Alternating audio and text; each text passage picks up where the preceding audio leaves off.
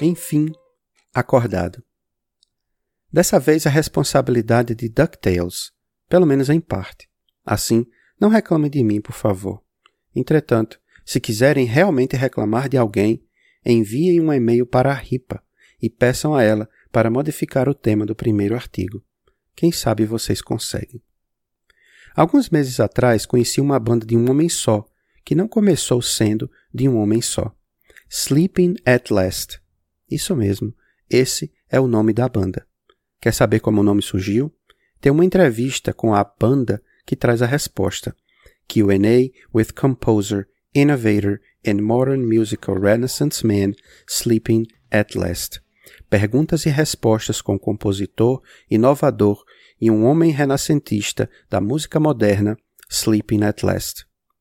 Estou produzindo esse áudio às vésperas de um eclipse total do Sol que acontecerá, ou já aconteceu, no dia vinte e um de agosto de dois mil e dezessete. Hoje, recebi um e-mail sugerindo um artigo sobre DuckTales, os Caçadores de Aventuras, como ficou conhecido no Brasil quando a série animada na Disney foi lançada. Em terras tupiniquins, ela começou a ir ao ar no final dos anos oitenta e ficou sendo repetida quase que ad infinitum. Alguém lembra da música? Aí vem um furacão. Aí vem um furacão, vem emoção, vem corrida e avião, vem só graças a Deus. Uh! Essas três coisas, aparentemente sem nenhuma conexão, é que me fizeram interromper meu artigo, que nunca termina. Seguindo o Sleeping At Last, descobri que ele lançou uma nova música, August twenty-first, twenty seventeen, Total Solar Eclipse, vinte e um de agosto de dois mil e dezessete, eclipse solar total, o que em si só já mereceria um comentário.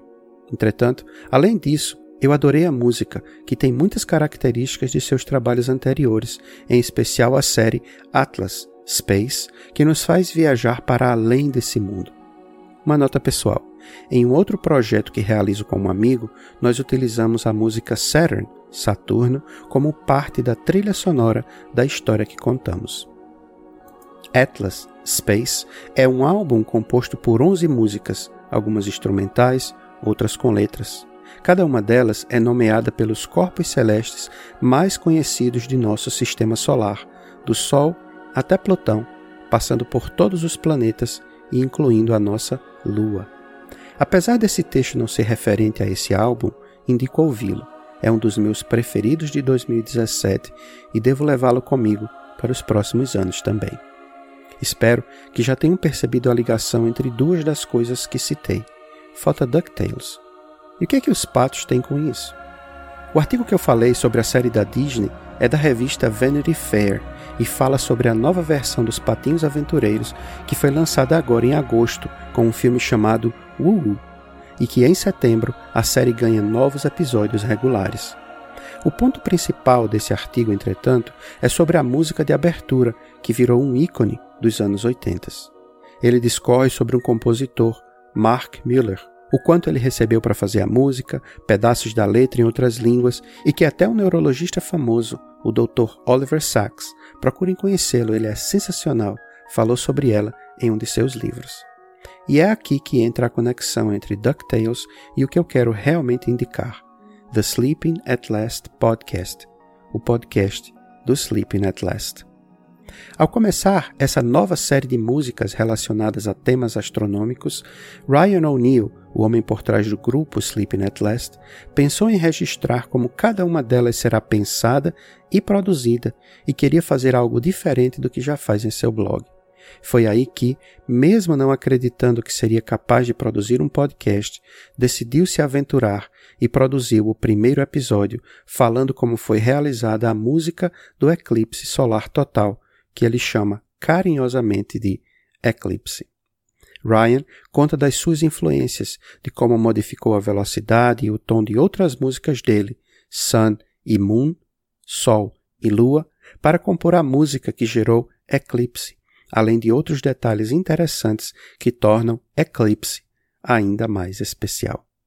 Creio não ser só eu que gosto de um por trás das câmeras. Afinal de contas, aí estão os D V Ds de filmes cheios de making-of, e por isso decidi compartilhar essa minha descoberta casual.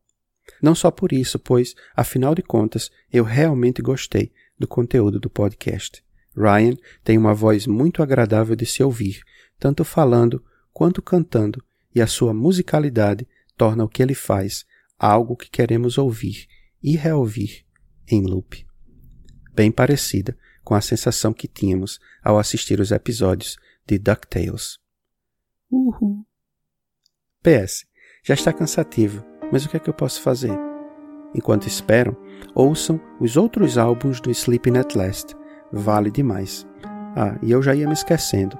É provável que quem assista muitas séries de televisão acabe reconhecendo algo do Sleeping At Last, pois ele tem música em várias delas, como em Grey's Anatomy e Supergirl, e também em filmes, como na série Twilight.